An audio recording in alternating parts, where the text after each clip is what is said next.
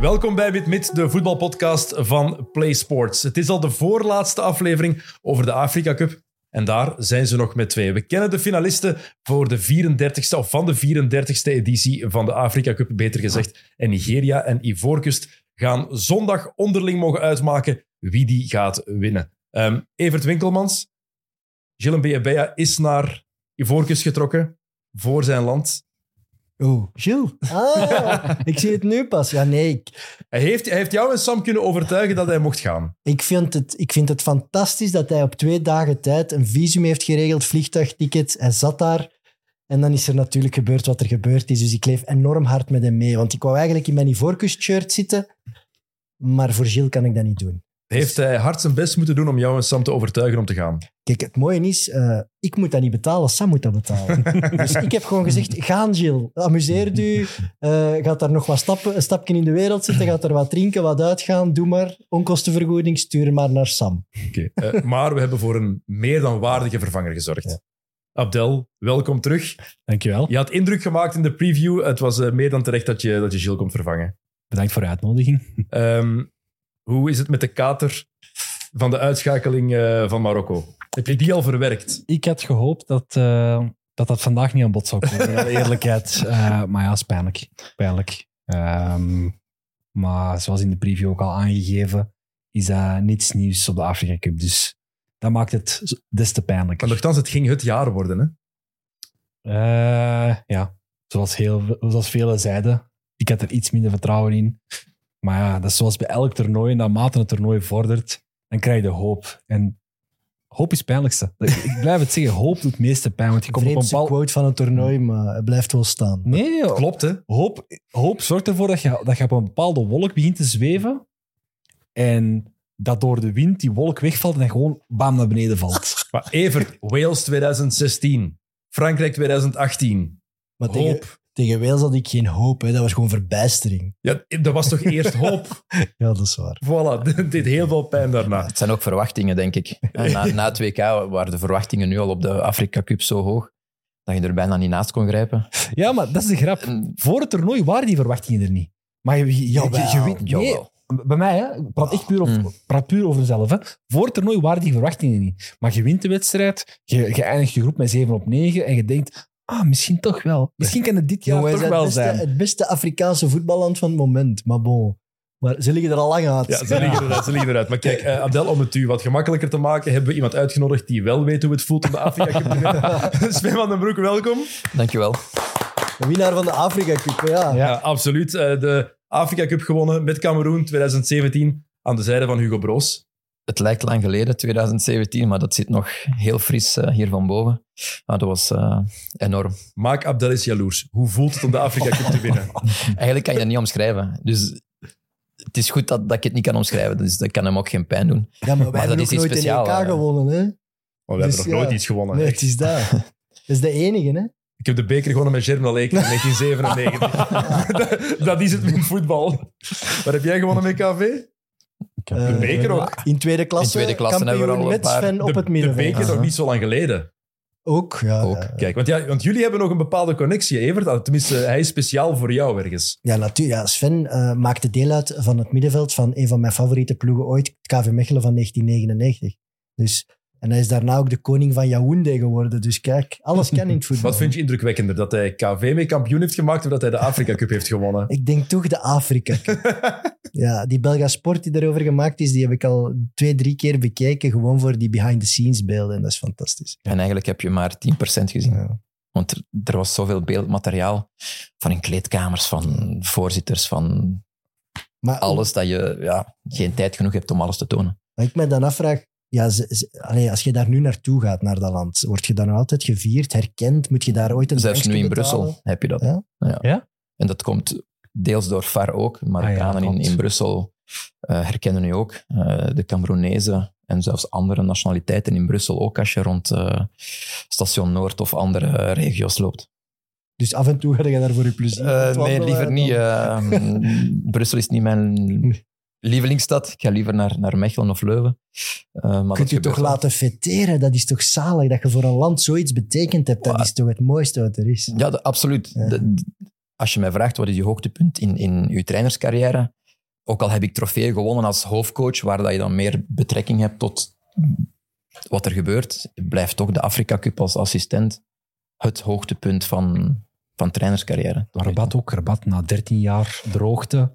Terug een, eh, een beker bezorgen. Mhm. En dan eigenlijk de voorzet geven voor een titel. Ik kan me inbeelden dat dat bij Rabat ook wel... Ja, goed, daar is eigenlijk gewoon er nog steeds. Dus dat, Ja. dat is ook wel leuk. Maar ik ben niet het type dat op straat gaat lopen met, eh, om mij, mij kenbaar te maken. Ik ben liever zo wat afzijdig in een hoekje. Eh, maar goed, een, een natie is nog altijd groter dan Ja, een club. tuurlijk. En, en 24 miljoen Cameronezen die op de tarmac staan op te wachten. Eh, Vijf, zes uur door, eh, met een jeepje door, door Yaoundé rijden. Eh, ja, dat is, dat is geweldig. Vertel eens het zotste verhaal van het vieren van die Afrika Cup dat Belgasport niet gehaald heeft. Hoezo? Met de is privé. Ik weet niet of iets, iets wat er Iets- gebeurd iets wat is, er van- gebeurd is. na het winnen van die Afrika Cup. Eigenlijk zijn we Yaoundé ontvlucht, ik en Hugo. Eh, wij, werden zo geleefd dat we, denk, zondag gewonnen, maandag geland in Yaoundé, eh, zo geleefd van links naar rechts. Jeepjes, eh, de, de, de president van het land. En op donderdagmorgen zaten we aan tafel, ontbijt. We keken naar elkaar en we zeiden, alle twee op hetzelfde moment, koop ons ticketten. We zijn weg. En we zijn s'avonds naar huis gegaan. Omdat het gewoon te veel was. Je kon niet buiten komen, je kon niet beneden in de lobby, niks, niks, niks. Je werd uitgekleed. Fantastisch wel, hè? Ja, dat is Ja, dus, ja. Kriebelt het dan als je nu van op een afstand naar die Afrika Cup kijkt en je ziet die ontwikkelingen en je ziet hoe dat gaat, zeker nu we in de, in de eindfase echt zijn. Ik vind het jammer dat hij eruit ligt. Eén, sportief en voor de Belgische trainers, maar ook omdat ik weet wat het weer had geweest. Zelfs nu al. Ik denk, ja, Zuid-Afrika was drie edities er niet bij. Mhm. Eh, ook weer heel onverwacht. Toch tot een halve finale. Heel veel kritiek gehad toen hij begon. Dat is allemaal wel wat omgeslagen. Dus hij gaat nu ook wel wat eh, positivisme krijgen. Maar had hij die finale ook gehaald en kunnen winnen, ja, dan had het weer een, eh, een schoon verhaal geweest. voor Hij hem. Dan had hij weer, had hij weer drie keer moeten trouwen. Mijn interview zei het, hè, dat, dat hij een beetje een déjà vu gevoel heeft ten opzichte van die tijd eh, bij Cameroen. Doorheen het toernooi. De weinige verwachtingen, druk doorheen het toernooi. En dat je dan de eerste wedstrijd wat minder goed doet. Ik denk dat je heel het parcours kan vergelijken. Ja. Met Cameroen, die ook twintig jaar niks of geen Afrika Cup hadden gewonnen, waar we werden uitgejouwd toen we naar het toernooi vertrokken, omdat ze ons geen enkele kans gaven. Eh, met Zuid-Afrika vertrekken, drie edities er niet bij. Eigenlijk kan je dan zeggen van oké, als we de groepsfase door zijn, hebben we een heel goed toernooi gehaald. Ehm, ook bij aankomst eh, een hele oude groep vinden die je helemaal bijna bewerkt tot een nieuw elftal op een aantal maanden tijd. Dat is zowel in Cameroen als in Zuid-Afrika voor hem heel goed gelukt. En het resultaat is twee keer navenant. En waarom is de, is de tandem met u eh, deze keer dan niet doorgegaan? Waarom zit jij daar niet? Eén, omdat hij ehm, na Cameroen heeft hij Oostende gedaan en ben ik op mezelf gegaan als hoofdtrainer. En op het moment dat hij Zuid-Afrika heeft aangenomen, zat ik in Rabat. Dus was ik eh, hoofdtrainer zelf. En eigenlijk was daar Janewski mee. Uh, Ah. Chedomir. Ehm, maar die is maar een paar maanden gebleven, omdat die kon met de Afrikaanse mentaliteit eh, niet zo heel goed overweg. En die is dan ook weer zijn eigen weg gegaan. Dus hij had in het begin wel iemand bij hem. Ehm, maar ik was hoofdtrainer op dat moment. Hoe straf is het parcours wat hij met Zuid-Afrika heeft af- afgelegd? Want je hebt het net al even vergeleken met Cameroen. Als je, dat, als je die twee naast elkaar legt. Ja, maar zelfs eh, de elftallen, dan, dan ja, toch bij Cameroen eh, zag ik toch veel meer individueel talent. Bij Zuid-Afrika, ja, het is toch... Ja, natuurlijk toen wel heel veel grote namen die afgezegd hebben Ja, dat jaar. Dat wel, ja. Maar dan nog... Goed, langs de ene kant waren we daar blij mee, want er waren er ook een paar bij die we er niet zo graag bij hadden voor, voor de groep zijnde. Qua karakter dan. Qua karakter en, en samenleven wa- waren er daar toch wel een aantal bij. Maar op dat moment had je Cameroen, dat is altijd fysiek sterk en dat is meer individualisme. Dus als je dat verdedigend, net zoals Nigeria op dit moment, zet het verdedigend goed neer, teer op Oshiman van voor, dat hadden wij met Abu Bakar. En dat loopt wel. En dan je stilstaande fases controleren en dan raak je sowieso ver in een toernooi. Of je het dan wint of niet op het einde. Zuid-Afrika is meer een voetballend land, is technisch veel sterker. Met natuurlijk een kern spelers van Sundowns, eh, die, die al twee, drie jaar samenspelen, waarvan er negen op het veld staan. Dat geeft wel wat automatisme. Eh, maar toch, in Cameroen speelde iedereen in Europa. Van de ploeg nu zijn er nog negen of tien die, die lokaal spelen. Dus ik vind het parcours met Zuid-Afrika misschien nog wel straffer dan met Cameroen. We gaan het zo meteen ook hebben over de halve finales natuurlijk en de finalisten, eh, dat is duidelijk. Maar we kennen Hugo Broos, of we kenden Hugo Broos als trainer in België. Hij heeft alles gewonnen wat hij kon winnen in ons land. Hoe is hij of was hij als trainer bij Cameroen? Hoe is hij geëvolueerd eigenlijk als trainer? Goed, ik ken hem niet van voordien. Nee, maar hoe jij want met ik, hem ik, ken, ik samengewerkt kende hem ook niet voor dat toernooi. We hebben, hij had wat links en rechts rondgevraagd en mijn naam was eruit gekomen. We hebben twee keer samengezeten. En hij zei, oké, eh, ik, ik neem u Dat, mee. dat, dat klikte. Oh, Ja, ehm, die was heel rustig. Ehm, die kon heel goed scheiden wat belangrijk was en niet belangrijk. Daar steek ik energie in, daar steek ik helemaal geen energie in. En hij was heel goed met die jongens. En de verdeling was misschien ook wel goed. Hij, het managen en de laatste tactieken en, en de rust. En ik was wat jonger, computer, data, eh, moderne trainingen, wat in elkaar steken. Dus dat heel pakket kwam goed eh, met ons. Ook al schelen we denk ik bijna 20, 25 jaar, als ik me niet vergis. Hij is 71. Ja, ik ben er 45. Dus dat is... eh, maar ja, ook al... Hij heeft ooit een keer gezegd tegen mij, en in eerste instantie was ik daar niet zo bewust van, ik heb nooit een slechte assistent gehad. En toen begreep ik dat niet. Maar na een tijdje met hem te werken, heb ik die vraag omgedraaid. Misschien is het als assistent makkelijk werken met jou. Mhm. Omdat dat duidelijk is, omdat dat rustig is, omdat dat gewoon loopt zoals het een puzzel die in elkaar valt eigenlijk. Je moet als hoofdtrainer een hele compliment zijn om te krijgen, denk ik. Ja. Maar hij straalt ook rust uit, vind ik. Ja. Ook op die, op die stressvolle momenten tijdens een toernooi zie je hem heel vaak stoïcijns langs de lijn staan. En ik kan me inbeelden dat dat, dat dat ook wel vertrouwen uitstraalt op je groep, maar ook op je staf. Vandaag heb ik hem, heb ik hem toch twee keer iets Oh. minder rustig gezien. Op het einde van de match, want het heeft niet veel gescheeld voor Hugo. Hè? Ik zat er zo mee in. Oh, ik, Echt waar. Het Ik scheelde was echt niet aan veel. Het, aan, bijna aan te roepen tegen dat scherm van kom op. Ik was zo into Hugo. Ik weet niet waarom ineens. Want in het begin van het toernooi had ik dat eigenlijk niet. Stond ik daar niet bij stil dat het, dat het misschien weer kon voor hem. En nu, ja, ik was helemaal ook in, in die ploeg, dat verhaal van dat het allemaal spelers zijn van de Mamelodi Sundowns. En dat hij daar in de pers in Zuid-Afrika heel, heel hard op gepakt is geweest in het begin.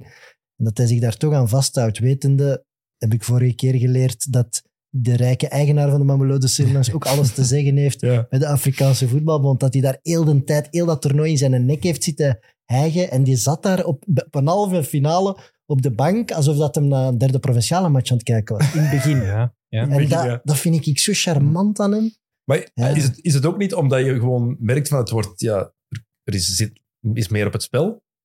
Het wordt, de, de stakes worden hoger en hoger. Je merkt, hij komt er dichter en dichterbij dat je dat gewoon meer begint in te zien. Ja. Oké, actiefinale. Ik heb alle wedstrijden gezien, halve. omdat ik Zuid-Afrika wou zien. Tuurlijk, maar ik heb het over het meeleven van op afstand. In het begin denk je, ja, oké, met de Zuid-Afrika groepsfase, maar hoe dichter en dichter hij komt, hoe, meer, ja, hoe groter die waarde ook wordt. Hè? Dat had je in Cameroen ook. Toen we daar waren, eigenlijk had je van hier heel weinig weerklank. Tot we in die finale kwamen. En dan ineens belde iedereen. Ja. Iedereen wou tickets, iedereen wou nog afkomen. En dat heb je nu misschien ook wel een deel gehad. Ik zie de interviews de laatste dagen met Hugo in, in het laatste nieuws en andere sportza. Ja, ja. Eh, dus ineens wordt dat dan weer populair. Dat is met veel, Het is misschien jammer soms, dat is met veel maar hij sporten verdient het wel. En, en hij is enorm aimabel. Echt waar. Dat lijkt mij, dat is zo de ideale grootvader. Ja, ik zou er zo mee een ijsje, een ijsje willen mee gaan eten op de dijk of zo. Je? Nee, maar en dat klinkt slechter dan ik het bedoel. Ik weet wat je bedoelt, ja. Ik, dat is een super sympathieke man ziet dat er gewoon uit. Je- Daar valt weinig slechts over te zeggen over hoe dat hij daar langs de lijn staat. Je ziet enorm veel moderne coaches heel druk doen en iets uitstralen van denk, ja, die zal wel een vies kantje. Hugo heeft dat niet. Die straalt iets warms Maar ik vind, in België had ik dat veel minder. Toen ik, toen ik de Belgische Ja, competitie misschien. volgde, leek hij mij zo heel streng en kwam hij, kwam hij als kijker Vroeger, iets kouder als hij vroeger jonger over. was. Terwijl Ja. ik hem nu in deze context in Afrika heeft hij die gunfactor Ja. veel, veel... Ik, ik weet niet, misschien dat ik die in een andere context zie, maar Hij ziet er ook Ja. ontspannen uit Ja, dan, ik weet dan niet wat- toen het geval toen was. bij Anderlecht, ik herinner mij nog die Bij beelden Brugge van, bij Club. Brugge, ja. Maar dat is van op een afstand dat je dat Ja. bekijkt. Maar inderdaad, dat is het gevoel dat ik ook wel heb. Nu komt hij inderdaad meer over als ik heb het allemaal toch al gezien. En Ja, als het niet lukt, dan lukt het niet. Spijtig, maar dan is het maar zo. ik denk dat hij het ook zo neemt, want hij heeft op een gegeven moment aangegeven van ik stop er misschien wel mee. Eh, ik heb hem een bericht gestuurd van ga je stoppen? Dus je kan bijna niet meer stoppen. dus dat, dat antwoord van hem terug was al eh, niet meer zo een, eenduidig. Eh, ja, hij heeft het al gewonnen. Dus het nog een keer winnen is super. En ik denk daarom dat hij ook Zuid-Afrika heeft aangenomen. De eerste was meer uit revanche, omdat hij in België niet meer aan de slag kwam. eh, dan dat winnen. Maar Zuid-Afrika heeft hij puur nog voor het plezier en terug die... ah, we kunnen dat nog een keer halen. Eh, meer uit ambitie, nog een beetje zo van extra. eh, en het leuk vinden om, om die job te doen. En hij heeft, hij heeft ook de harten gewonnen, wel deels, denk ik, toch? Dat hij, eh, hij is enorm invested in het Zuid-Afrikaanse voetbal en in die job. Hij heeft niet gezegd, ik ga dat hier vanuit België doen en ik zal van op afstand eh, die bond proberen te reorganiseren en spelers te zoeken via mijn lokale... Nee, hij is naar daar gegaan, hij heeft zich daar gevestigd. eh, dus, eh, allee, hij zal ook wel genieten van het leven daar en van het land, waar ik mij bij Zuid-Afrika wel iets kan bij voorstellen. Mooie dingen van Ja, gehoord, ja. het is dat. Hij heeft, Dus- nou, hij heeft een aantal mooie reizen gemaakt. eh, Daarom met de hij familie. het eh. doet ook. Als het Dat een kan. ander land is dat misschien minder aantrekkelijk is, doet hij het niet. Goed, ik weet dat hij het er moeilijk mee heeft om zoveel weg te zijn. Ja, Want hij is toch wel acht, negen maand in Zuid-Afrika. Eh, zijn vrouw is hier. Ah, ja. Die reist niet zo graag. Hij- ze reist wel graag, maar dan voor een heel korte periode. Dus Ja. zij, zij is niet heel veel daar. Ehm, en hij heeft het er moeilijk mee. En dat is ook het punt waarom hij wou stoppen, omdat hij daar vaak alleen was. In het begin was hij daar met Janevski. Dan heb je nog iemand, net zoals ik toen in Cameroen, waar dat je mee weg kunt of waar dat je in vertrouwen heel veel kunt tegen zeggen. En die was ineens weg. En dan heeft hij het wel moeilijk gehad. Misschien dat het resultaat nu wel dingen verandert, maar dat was voor hem een, een breekpunt op een gegeven moment dat hij zei van het is misschien wel het einde. Die halve finale tegen Nigeria. Hadden Eh, ze moeten winnen. ja. Vind ik. Ja, echt Hadden ze ook kunnen winnen. Ja, ja, op de, ja, ik vind dat onge... Dus ja, ja de, de meeste mensen gaan die match niet gezien hebben. Maar ja, het wordt eigenlijk beslist door twee penaltyfases. En dan staat het 1-1. In de allerlaatste minuut maakt Zuid-Afrika gelijk. Met een knotsgekke varfase. Ja, misschien moet je die fase even beschrijven Ja. voor de mensen die het niet gezien hebben, wat daar gebeurt. Kort gezegd, Nigeria doet een counter, waar uiteindelijk eh, een mooie actie uitkomt en Osimhen scoort de 2-0. Maar heel die counter wordt eigenlijk teruggeduid voor een voorafgaandelijke fout in het strafschopgebied van Nigeria. Wat wil zeggen penalty voor Zuid-Afrika. Dus in plaats van 2-0 wordt het 1-1. Wat ook verdiend was. Ik vond Zuid-Afrika verdiende wel een doelpunt. Het was een gekke fase en het was een onnodige penalty, maar het was wel contact. Ik heb er wel een vraag over, over die penalty. Die scheidsrechter stond daar met zijn Ja. neus op. Maar Ja, echt op, op te ja, kijken... Omdat weinig ik- was. Maar ik denk, Maar dat, VAR- ik denk dat wij, Sven, verder van elkaar zitten dan de scheidsrechter op die Ja. fase. En meteen deed hij teken, niks aan de hand. Ja, dat Dat is vond ik waar. heel raar. Dat is waar. Ik denk oprecht, het is een VAR-penalty. hè, het is, ook, het is, ik denk oprecht dat de scheidsrechter in, in, op dat moment denkt, het is de 90ste minuut of op Ja. bijna 90ste minuut. Als penalty is, gaat de VAR mij al terugroepen. Het was ook wei- weinig, Denk hij dat? loopt Ik- weg uit de 16. Ja, maar hij was in mijn ogen, hij leek zo overtuigd dat, het er, dat hij, hij deed zo duidelijk teken. Ik weet We zien toch heel vaak in het voetbal nu tegenwoordig dat de scheidsrechter een penalty zelf niet, niet Zeker in deze weet, Afrika Cup. omdat je weet dat de VAR je gaat terugroepen. Ja. En dat leek mij zoiets, want je ziet eigenlijk heel duidelijk dat hem, dat hem langs achter tackelt. Hè. Dus het is niet dat het... Dat het Nee, een maar het is geen gevaarlijke situatie. Hij loopt Maar- weg uit de 16 meter. Snap je? Het was, het was Ja, maar hij niet raakt geen bal. beslissend. Nee, nee, het is een fout. Als, een- als, dat midden, als op middenveld gebeurt, Het is een fluit, VAR-penalty. fluit je fout. Ja, Dus het is, ja. Het is een het is fout. fout. Ja, ja. Maar het, doordat de scheidsrechter echt, want ik zag het ook, dat is echt kei dichtbij. Ja, ja. Ik dacht echt oprecht dat hij op dat moment denkt van, we, we laten de VAR beslissen. En dat kan misschien, misschien is dat ergens een, eh, een richtlijn. bij Hè, want, Nigeria, ja. want de VAR, de VAR doet- levert goed werk deze Absoluut, afkom, heel duidelijk. Behalve die fase bij Manier, Ja. hebben ze heel goed werk geleverd deze afkom. Ik vind de scheidsrechter dit toernooi heel, heel goed. Ja, ik. Eh, ten opzichte van andere toernooien die, die ik zelf heb meegemaakt en gezien. Eh, er zijn maar twee wedstrijden waar het minder Ja. was. Eh, Senegal. Ehm, ik vond ook dat hij had moeten zien. Het is een Egyptenaar, dat is normaal een van de betere competities ook in Afrika. Dus die scheidsrechter had het voor mij moeten zien. En ik ben blij dat ze het hebben omgedraaid, want het was terecht Ja. strafschop. Net zoals het terecht geen penalty of tweede penalty was voor aan de andere kant en enkel rood. In de 115e minuut Ja. daar, net in de tweede verlenging. Dat was ook een randgeval, hè? Ik had eerst gedacht dat, dat hij ging penalty geven, ehm, totdat ze de, de beelden van op de zijkant lieten zien en dan was het er net buiten. Ja. Ehm, dus dat was ook een, een correcte beslissing, eh, heel juist. En eh, zo bleef Zuid-Afrika toch nog even in de, in de wedstrijd. eh. Ja, want binnen de 90 minuten, alleen in minuut 6 of 97, met al die extra tijd die we tegenwoordig krijgen, krijgen ze echt nog een, waanz- maar echt een waanzinnige reuzenkans, Ja. Zuid-Afrika. Vrije trap, Okwena. Eh vrije trap en komt in de rebound, denk ik, terug voor, voor de, De rechtsback. Ja, de rechtsback. hè. Juist op dat moment net de verkeerde speler van Zuid-Afrika. Die mens heeft misschien zijn leven nog geen drie goals gemaakt. Die komt op vijf meter van de goal. Wel een botsende bal, maar ja, die schiet hij Dat is zijn erover. linker ook. Hè. En Broos wilt op zijn knieën duiken van ontgoocheling, maar bedenkt zich halverwege de actie van ja, fuck, mijn knieën zijn Wel oud 71. en ik raak misschien niet meer recht, dus ik ga toch blijven staan. Het was wel grappig. Ik denk echt dat die Dat gast grappig. rechtsachter al aan, aan de viering aan het denken was. Open doel. Stress. Hij kon, hij kon niet missen. die had stress, jong. Je Ik denk het. dat. eh, dat zijn zo van die onmogelijke kansen die je die kan missen. En misschien te overtuigd bent dat, dat die toch binnen gaat. Die gaat heel slecht slapen. Ja. Die gaat heel lang slecht slapen, denk ik. Maar vermoeidheid En die gaat misschien ook wel in Afrika of in Zuid-Afrika een aantal dagen heel wat over zich heen krijgen. Ook al heeft hij een heel goed toernooi achter de rug. Ja. Dat wordt meteen vergeten. Hè? Stel je voor Ja. dat het gebeurt, halve finale WK bij de Rode Duivels. Evert, wij gaan ook vloeken op eh, als Meunier zou zijn. Eh, of Kastanje die hem overtrapt. hè. Ja, Zo'n maar- kans. Tuurlijk, eh, maar hij speelde ook een goede match. Ja, Moet dat, is, dat is het erge. Ik, ik- want ik ben hem dan gaan googlen omdat hij echt goed bezig was. En dat was voor die fase. Ik zat er echt mee in. Ja, zonde, echt zonde. Ja, dat zijn van die momenten dat je... Zeker die, die Afrikaanse spelers, ja, die, die, dat moment, die dragen dat mee voor de rest van je leven. Want dat steekt zo ver boven alles wat die in een gewone competitie meemaken. Maar vermoeidheid ook, denk ik. Ze hebben, ze hebben 120 minuten gespeeld eh tegen Capverdi uit penalties. Dan nu nog eens... eh, Maar als dat 120 Percy Tau is, dan winnen ze. Ja. Je hebt gewoon, dat is gewoon de verkeerde speler op de verkeerde moment. Ja, pech. Maar je zei dat hij gelinkt werd aan, eh, aan Company. Aan. Goed, ik heb gehoord dat Burnley daar interesse zou in hebben. Ehm, goed, die heeft een hele goede Champions League vorig jaar Ja. gespeeld in Afrika. Ook de African League. Ehm, hele goede prestaties. Nu op het toernooi ook. Ja. Altijd heel degelijk. En daar bleek ehm, interesse vanuit Engeland te zijn, ja. Ja, goede speler. Ik had hem ook eh, in mijn eh, ploeg van het toernooi gezet nu. Ik vond het toffe match om te volgen ook, Ja, zeker. eerlijk gezegd.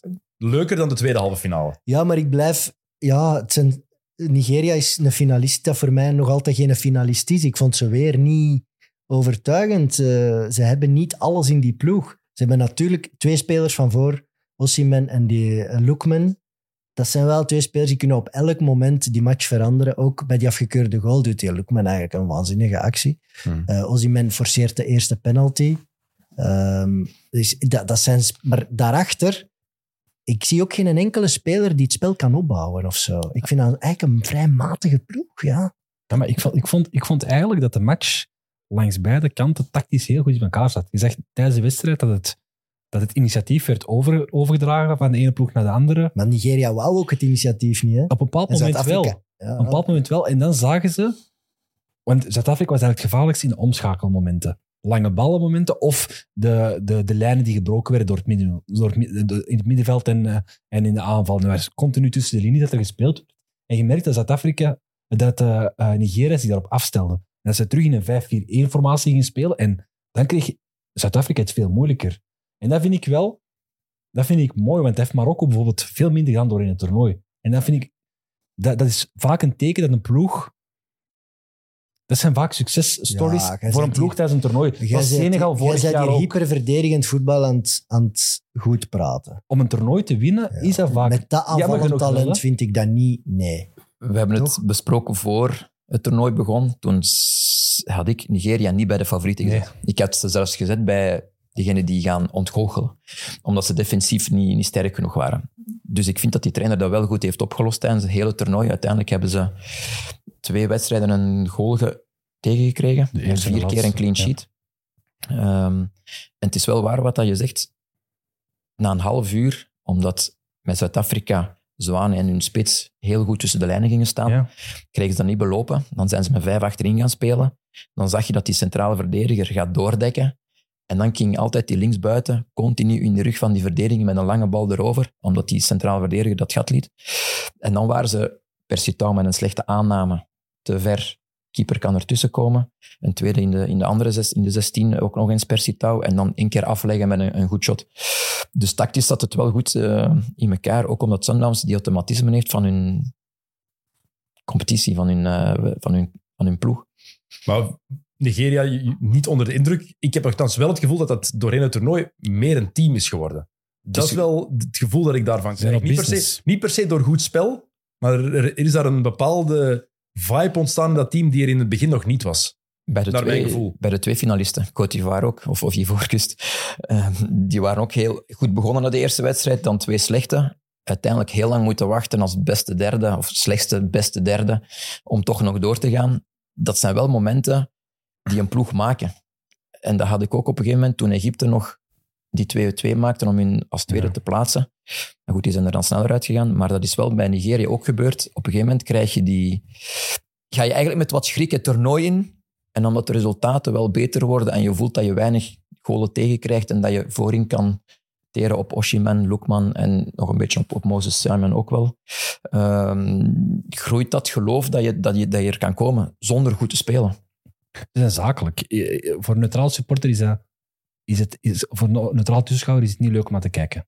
Dat zeker niet, maar... Terwijl voor ze het toernooi zei iedereen, Ja, eh, Nigeria kan wel eens te aanvallend gaan spelen Ah, wel. met die 4-2-4 of wat was het. en dat is het. Dat, is, dat, is, Dat, dat, is- doen ze nu niet. dat doen ze helemaal Nee. niet. En dat is net het succes van hen. Ja. Gelukkig, want Ja. alle wedstrijden, of de drie, vier laatste wedstrijden voor het toernooi, hebben ze tegen allemaal of gelijk gespeeld of verloren. Dus ze gingen er hè? echt wel met, Ja. met een slecht gevoel naartoe. Gek. En dan durf je toch wel met vijf achterin spelen, want daardoor offer je offensief wel een van je Maar het is wel makkelijker toch om te zeggen, ik ga daar een verdediger bij zetten in plaats van een aanvaller. Ja, ja, absoluut. Dat is het makkelijkste. Ja. Maar goed, als je weet dat je defensief zwak bent, zou het dom zijn om er een extra aanvaller op te zetten en in de eerste ronde eruit te liggen. Maar Daarvoor als ga je coach niet. is het ook niet makkelijk, denk ik. hè, Want ik denk dat je... Je hebt een Iheanacho op de bank, je hebt een Moffie op de bank, je hebt een... oh, ehm, wie is er nog een? Een Chukwueze op de bank. Onuachu. Onuachu. Al die speels moet je ook meekrijgen in het verhaal. Ja, dan heb je een Osimhen, waar Ja. iedereen ook naar kijkt, Hm. die niet scoort. Maar, wel Maar toch goed speelt, hè? Wel belangrijk. En ook groeit Ja, in dat toernooi. Ja. Hm. Want hij mist daar die eerste twee matchen, mist hij gigantisch, of eerste drie matchen zelfs, mist hij Ja. gigantische kansen. En heeft hij nog gescoord buiten die eerste match? Assist. Hij heeft niet meer gescoord hè, buiten Nee. die ene Nee, goal die in de eerste En match vandaag. En nu afgekeurd. scoort. Afgekeurde goal, inderdaad. Maar ook wel twee Maar hij is- penalties. Ja. Ja, Veroor- Maar hij, maar hij is wel ongelooflijk belangrijk. Terwijl je verwacht van die gast dat hij nu vijf, zes goals heeft eigenlijk. Ja, het doelpunt tegen Cameroen is eigenlijk volledig zijn doelpunt, vind ik. Eh, die counter dat hem daarop zet. En alleen iemand voor... Ik, weet, niet, ik denk dat het Lukema was, die alleen voor de goal was. Ja. De eerste of de tweede? De eerste. Die slecht afgewerkt. Ja, dat zit afgewerkt. Maar dat is ook volledig zijn verdienste. Dat staat niet op zijn naam, maar Ja. dat is wel zijn verdienste. Ik vond het wel vreemd dat hij gewisseld werd. Ik dacht, als ze Ja. naar penalties gaan, is er toch één iemand die er zeker op blijft staan. Ik begreep er niks van eigenlijk. Nee, ik denk dat het door zijn buikspieren komt. Hij heeft blijkbaar niet getraind de laatste twee dagen. Dus hij was ook in Abidjan achtergebleven. En hij is pas gisteravond of vanochtend zelfs Oh, ja, gevlogen. Waarom Hij zou was- je dat doen? Hij Dat was heel twijfelachtig. Omdat Ja. de kines blijkbaar in Abidjan eh, waren gebleven om hem persoonlijk, of een persoonlijke kine, Ja. die was overgekomen om hem te behandelen. Misschien van Napoli of zo. Dan. En ze hebben hem pas gisteravond... de eerste minuut ook. Hè. De eerste minuut doet hij daar een actie en de bal komt op zijn, komt op zijn buik. Hij houdt te controleren en ehm, ja, de bal raakt in de kluts en hij, en hij, hij kan niet afwerken. En hij gaat al op de grond liggen. En iedereen dacht, ah nee, het zijn zijn buikspieren. Match voorbij. En hij heeft zich dan Hm. ja, terug herpakt en heeft dan de hele wedstrijd gespeeld. Ja, want ik vond hem fysiek wel heel indrukwekkend. ja Hij hield altijd twee man aan de praat. Hij ging daar nog eens langs de lijn, deed hij een zotte actie. Ik vond hem echt indrukwekkend. En zijn Hij- aanwezigheid alleen is Ja. volgens mij zo belangrijk voor die ploeg. Hm. Gewoon het feit dat hij in die basis staat. Ja. ik dacht echt aan de Rode Duivels. Toen ik, als ik zo Nigeria zie spelen, dan dacht ik, ja, met onze voorlijn kunnen wij dat ook doen. Hè. Doku, Lukaku, Kevin De Bruyne, misschien nog Bakayoko en de rest eh, moet je een boel dicht houden. Hè. Als je, als, het is misschien toch waar, als je niet dat opbouwende talent... Evert, ze hebben hoop, geen, is, hoop is het ergste Ze wat hebben er is. geen, nee, maar ze hebben zo geen, uh, metrono, geen Kroos, geen Busquets. Dat hebben ze duidelijk niet. Een speler die echt van die verdediging uit een bal kan sturen, waar ze balbezit kansen kunnen creëren. Dat hebben ze echt niet. Sorry voor dat middenveld, die doen kaart hun best. Onyeka, Yusuf. Ja, Iwobi speelt eigenlijk veel lager dan dan, dan Dat is ook geen passeur, hè. Nee. totaal geen passeur. Dus ja, misschien is dat dan inderdaad het beste eigenlijk. Ja. De coach heeft wel bijna gelijk gekregen, hè? want uh, het eerste balcontact van Moffie was, was alleen weg. Hè?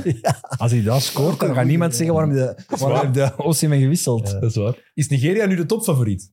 Nee. Nee, voor mij niet. Toch die voorkust. Ja, met het thuispubliek en, en het elan dat ze hebben gehaald sinds het uitschakelen van Senegal, blijf ik bij Maar goed, ik heb al veel pronostiekjes gedaan. Ik heb er ook al veel naast gezeten. Want Wie was uw hoofdfavoriet aan het begin van Marokko. het toernooi? Ah ja. Marokko-Senegal. En dat viel ook goed in. Sorry, Abdel. Ja, maar het die is ook al maar, provocerend. hè. Ik zie hier... eh, Waarom ligt dat hier nog eigenlijk? ja. We hebben, we hebben de studio totaal niet aangepast, behalve de vlag die een paar keer is ver- verlegd. Oh. Marokko Ja. was mijn, mijn grote favoriet. Oké, want Ivoorkust tegen Congo, ja, ik vond het geen geweldige match. Ik heb heel veel medelijden met Chill. Ja. Echt, oké, hij staat daar, hij heeft die match mogen zien, maar dan ga je voor om te supporteren voor je land en dan zie je zo'n halve finale en dan eindigt het nog met een nederlaag en met zo'n goal. ja, en je wordt daar omringd door 50.000 eh Ja. Ivorianen.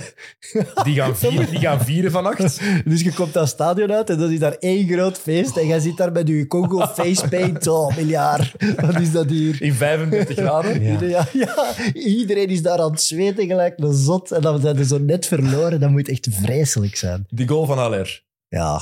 Niet bedoeld, hè? Zo. Daar zijn we het allemaal over eens, denk ik. Nee, maar ja, wel bedoeld om af te werken. Maar niet op die manier. Nee, oké, maar hij, hij- op zich, hij werkt af binnen het kader op een moeilijke bal. Dus het is wel goed afgewerkt. Ik denk dat hij gewoon die bal op, op doel wil Ja. krijgen. Op, een, of andere manier. En dat lukt. En dat lukt Ja. met, de, met de bots. Misschien door... Ik denk dat de verdediger hem heel net raakt, waardoor dat hij hem anders op zijn voet krijgt en dat hij net die, die stuit krijgt. Krijgt hij niet veel ruimte? Haller daar in de 16 meter. Ja, die verdediger gaat er volledig onderdoor. Eh, Ja, maar de andere verdedigers, oh, omdat ze in zone stonden dan. Of... Want ik vind dat die... Ik heb precies het gevoel dat als je daar een volley kunt doen in de 16 meter... Als hij hem goed raakt, is het ook binnen, denk Ja. ik. Maar die verdediger staat inderdaad één of twee meter voor hem. Dus hij heeft wel wat te veel ruimte. Maar goed, eh, als je hem zo raakt en hij gaat zo binnen... Het doet mij eigenlijk een beetje denken aan de finale die wij met Cameroen hebben gespeeld. Onze winning goal was ook min of meer op die manier. eh, ook een, een voorzet vandaar. En dan halve volley binnen tegen Egypte. Ehm, maar goed, het maakt niet uit op zo'n toernooi. De keeper, moet die... Gaat die slecht slapen straks, na die Nee. bal? Zo'n botsende bal is echt moeilijk, denk ik. Toch? We hadden het er daar straks over, Even, Ja, daarom dat ik het bal. vraag. Wel, je kent mijn mening, hè. Ik denk, een, echt, een echte goede keeper, die heeft dat. Die, die herpositioneert zich. Die ziet die in bots komen en die denkt, oké, die pakt hoogte. Die is meer bezig met de situatie op te lossen. Ja. Hij was al... Ja, hij is te springerig. Weet je, hij is te... Ja, ik kan het hier allemaal pakken, ik kan het hier allemaal doen. En te weinig aan het nadenken. Het was echt een, een hele Maar hoge traag. boog, hè? Hij, hij- de bal verliest veel Ja. snelheid. Ik denk, een goede keeper pakt dat, maar ja. Ik vind het niet echt een fout. Ik vind het niet echt dat hij daarin de fout gaat. Misschien iemand die kwikker is en wat sneller denkt. Koppa van Van Lokeren, eh, Ivoriaan. Die had misschien wel nog zo'n kattensprong gehad. Koffie bijvoorbeeld, van Burkina Ja. Faso had hem gehad, denk ik. Maar hij anticipeert eigenlijk op... Anticipeert op, op een. Bemba. Ook, ja. Op Ja. een Bemba die de bal gaat wegwerken. En dan komt er een volley en krijgt ook nog eens een bots. Of hij anticipeert op hem dat, dat de de verdediger hem heeft. goed raakt. Ah, dat kan ook, ja. In de tweede fase dan. Ja. ik denk de eerste fase is sowieso op een Bemba. Ja. En dan de tweede fase... Maar ik wil hem niet afstraffen, want eh, het is een, een van de figuren van het toernooi geweest, hè, die doelman. Dus eh, ik wil hem nu niet daarop afstraffen. Maar ik moet wel zeggen, ik vind die Ivoorkust, omdat je allebei overtuigd staat van die nu, ik vond ze eigenlijk de laatste twee wedstrijden, ze winnen wel, maar ook tegen Mali vond ik, vond ik het niet super overtuigend. Ik vind dat Nigeria hun, hun spel veel duidelijker is. We moeten wel zeggen, vandaag hadden ze vier spelers die er niet bij waren. Dat is misschien is dat wel ook wel... Ik vind bij Ivoorkust wel heel veel drive. Sinds dat ze opgepikt zijn. Het spel is misschien niet goed, maar daar zit wel drive in. Als je die Fofana elke keer ziet hoe dat hij er tegenaan gaat.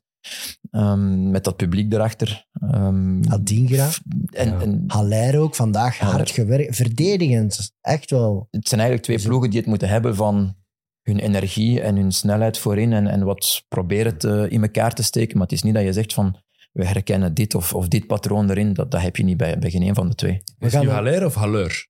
Want op Haller, RTBF was het. Halleur. Vond ik heel raar. Ja, en hij is Frans. ja, het is daarom dat ik het vraag. Zij moeten het Ik dacht dat het Haller was. Ja, ik dacht Is dat van Zwitserland of Haller wat was dat? Is dat van Zwitserland oorspronkelijk? Een goede vraag. Kan ik opzoeken, maar... maar Ik denk Haller. dat hij daar speelt. Haller. Haller. Duits. Maar we gaan een, ik vind wel dat we, we, gaan een, we gaan wel een heel goede finale nodig hebben om, om te moeten spreken van een, van een knappe kampioen.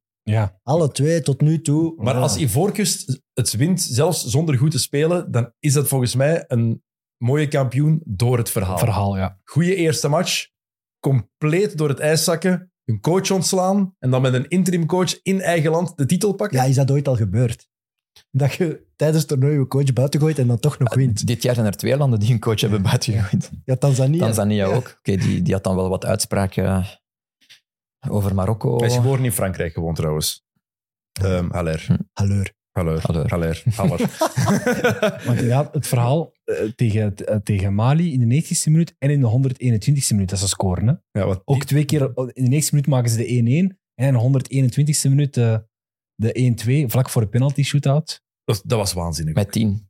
Met tien man. Want Ja. ze hadden al een rode Ja. kaart. Ja. En daarom ga ik terug op drive. Ik denk dat die drive er nu zo in zit bij hun, dat ze toch een grote kans hebben. Gaat het- de man die de 100, die de, de winning goal heeft gemaakt tegen Mali, gaat die nu mogen meespelen? Want die pakt zijn tweede gele kaart omdat hij zijn shirt uittrekt bij het vieren van die goal en daardoor mist hij de halve finale.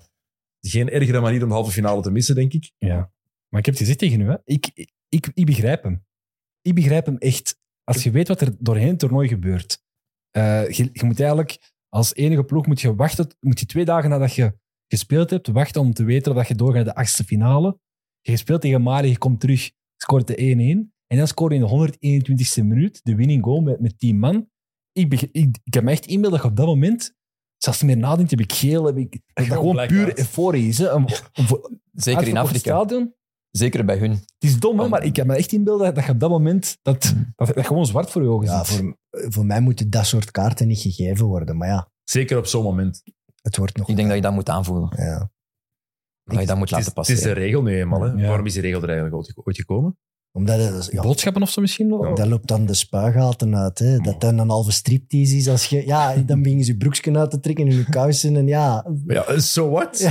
ja Wat maakt dat uit? Tegenwoordig hebben ze spelen. toch een- zo'n zo'n zo'n ding aan met, waar alles gemeten wordt en een Marcelletje en dan nog een lange ondershort. Dus allee, wat maakt het eigenlijk uit tegenwoordig? Ja, maar een NBA-speler doen aan een dunk toch ook zijn truiken niet uit. Ah, nee, want die moet direct teruglopen. In, ja. In, voetbal mag je, in voetbal mag je 25 minuten vieren voordat je pas terug moet naar je eigen helft. Hè. Ja, dat is waar. Dus dat is, dat is helemaal anders. Maar je mocht er niet zagen tegen de scheids, heb ik geleerd deze week in het voetbal. Ja. Wat dat wel, eh, ik vind, eh, over de scheidsrechterij, ook weer nu, ik vind wel dat die dat heel goed doen. We hebben het nu wel al eens gezegd, maar ik vind dat wel echt. Zeker. En ehm, ik vind in depth vind ik Ivoorkust wel goed. Als je ziet wie dat ze nog konden inbrengen en zo, eh, ik vind dat wel straf. Dus daar hebben ze voor mij toch ook een beentje voor op Nigeria. Nigeria heeft een waanzinnige voorlijn, maar voor de rest... Bij Congo moeten ze daar een gemiste kansgevoel Ja. hebben. Ja. Want ze komen 1-0 voor, of 0-1 voor daar. Ehm, die bal die uit de handen van de keeper wordt getrapt. Had die keeper die bal onder controle? Dat is de grote vraag. We zijn nog geen, wat was het nou nog geen vijf minuten? De regel is veranderd, hè, een paar jaar geleden. Eh, dus eh, hij moet worden afgekeurd. Ja? ja? Ja. Ook al heeft hem niet klem vast? Nee, het is zelfs als je nog maar met één hand de bal raakt, wordt hij ook Ah, afgekeurd. Dus voor- als er vanaf er contact is, Nou was er de heel, bal op het moment dat hij hem raakte Ja. wel, Ja, net, ja, net Ja, wel. Hij had hem net zo'n beetje terug. Hij had hem niet onder controle nog niet, maar hij had hem wel. Wel, als, als dat gebeurt, Congo komt 0-1 voor na vijf minuten, verandert dat die match wel volledig. Hè? Ja. Ze begonnen wel. Ze begonnen echt wel heel... eh, heel allee, ze, ze, ze hadden eigenlijk het overwicht eh, in het begin van de wedstrijd, hè? Ja. Vond ik. Waarom lach je? Nee, omdat ik, omdat ik aan het denken ben aan Gilles, hoe kwaad hij gaat zijn als ik dit zeg. Maar, Maar Gilles luistert niet naar podcasts, hè? weet je dat Ah, ja. Ah ja. Dus die luistert toch niet, dat is niet erg. maar zelfs met deze halve finale, dat is echt geen goede ploeg. Dus ik vind dat echt, nee, ik vond dat echt geen goede ploeg. Dus het is wel knap dat ze er stonden en ze moeten, ja, dat is natuurlijk is een gemiste kans voor eeuwig, maar eh, er moeten toch betere generaties komen dan dit. Wat vind jij? Goed, het is een gemiste kans omdat je zo ver bent. En omdat je het gevoel hebt, we zitten in de halve finale. Het is lang geleden dat we het toernooi hebben gewonnen. Maar heeft Evert gelijk over die ploeg? Ja, ik vind van wel. Ik vind ze offensief ehm, niet creatief genoeg. Als je al hun doelpunten bekijkt, eh, ze vrije trappen, corners, ehm, er zit weinig creativiteit in het spel in. En oké, ze, ze krijgen ook niet veel tegen. Het is gewoon goed staan en zorgen dat we ergens 1-0 kunnen maken en, en zorgen dat we winnen. Ik denk dat ze één wedstrijd hebben gewonnen en de rest allemaal bloedeloos gelijk, denk ik. Nou, tegen Guinea. Guinea 3 Ja, het zou kunnen. 0-1 0-1 achterkomen en nog met 3-1 winnen. Met 3-1 winnen. Maar er zit eigenlijk te weinig sprankel in. Ja, ik vind, allee, ze hebben snelheid. Allee, die Silas, Mhm. de, de, ik, ik, ik- ja, en Chukwueze, en, eh, maar... Of. Hm? Hoe is die? nee, nee, Wissa. Bakambu. Ja, Bakambu, ik, Wissa. ja. Ja, Ja, Wissa Wissa- vind ik ook goed. Wissa Ja. en Bongonda speelt ook wel een goed toernooi. Ja, ik vond dat ook een rare wissel eigenlijk, met de rust meteen. Nee? Maar hij doet dat, hij doet dat vaker. Hè. Tegen Marokko heeft hij ook eh Bongonda en, Maar er was eh, toch. Bakambu Het was 0-0 gewisseld. en ik vond hun eerste helft duidelijk beter dan hun tweede helft. Dus ja, dat was wel gedurfd, want ja, dat kan goed uitpakken. want Dat is een flitse speler, maar ik vond dat wel een rare Ja. wissel. Want als je kijkt naar wie hoe ver is geraakt, dan is Congo het sprookje van deze Afrika Cup. Kaapverdië. Dat wou ik Congo, zeggen, maar eigenlijk is het Kaapverdië.